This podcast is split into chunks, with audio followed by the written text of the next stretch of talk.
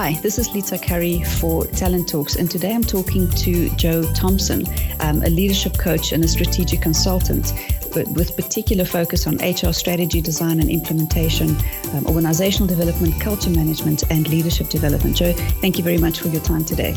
That's a huge pleasure. Joe, we're in the midst of this COVID 19 crisis. Um, a lot of people are working from home. A lot of HR directors are finding themselves in a very new situation, maybe um, a situation that they've not seen before around managing people remotely, organizations going through massive change. As an HR director, what do you think we should be paying attention to? Oh, that's a, that's a great question. Thank you. And I, th- I, think part of the answer of that is in the question itself. What should we be paying attention to? I mean, right now, when we're faced with the changes that we're going through, um, as an HR director, the first thing is to be paying attention and to be looking for what is going on within the staff and making sure that we're connecting with them on a, continual and an ongoing basis.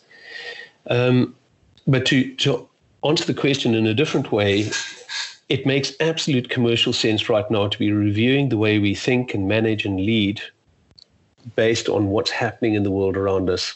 So many organizations, for the first time in their entire histories, have had to send their people home. They have mm-hmm. to work remotely. They have to work technologically. They have to connect in different ways. They need to create cultures that are diverse um, and yet unifying.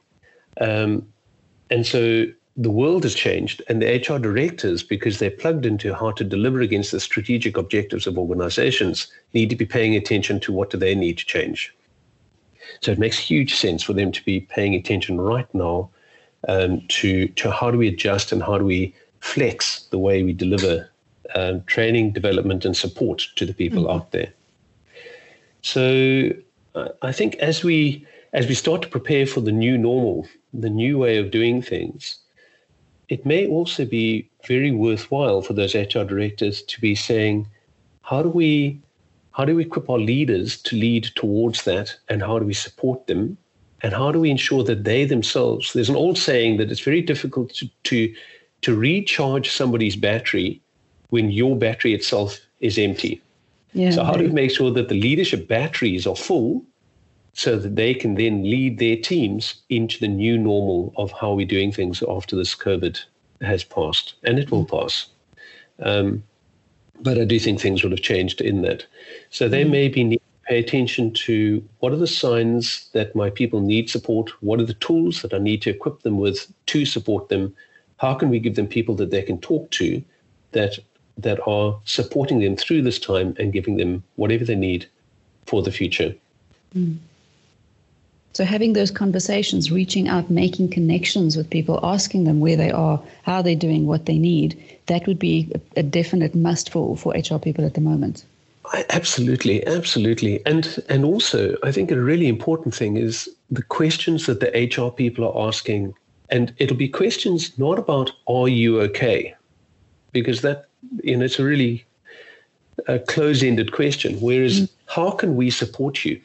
Mm-hmm um, how can how can I get you the support you require in order to help us to be great going forward, to help you to be great going forward? It's those kind of questions to to ensure that coaching and resilience coaching is positioned in such a way that it's not there to fix people. It's not that there's not a weakness in needing to talk to a coach. Um, but we, we're there to help people to be even greater going forward, to adjust to a new way of working. Mm-hmm. Um, and so the way that we engage have to it has to be optimistic. It needs to be future orientated. It needs to be hopeful. And it also needs to be providing tools in a way that is is enabling for the people that will receive the coaching going forward. Yeah. And I heard you say earlier it's, it's also about keeping our own batteries full. I mean, not just being a coach for, for leaders into the inside the organization, but as HR people, maybe reaching out for coaching ourselves. Definitely. Absolutely. If I could, I would almost make it mandatory, mandatory that every HR person, um, an HR director, an HR executive would have coach, coaches as well. You know, there's an old saying that the cobbler's kids have got no shoes. yeah. so, so often we're, we're creating wonderful programs to support our people, um, but our own our own batteries are getting flat or our own teams are not getting the support they require. And I'm talking in HR in, in that context. And mm. for them also to be reflecting that they, they are, I think a lot of HR people worldwide right now are under massive pressure because of the impact that all these changes are happening or having on their people. Yeah. And and to to support the HR people and give them the resilience that they require in order to to deal with this and also work with the resilience of their teams. Yeah, because sometimes we don't think about the HR teams, we think about the leaders and the teams, and we're not necessarily looking after ourselves. Absolutely. Absolutely. So thank you so much for, for sharing those practical insights. Appreciate it. That's a pleasure. Great pleasure.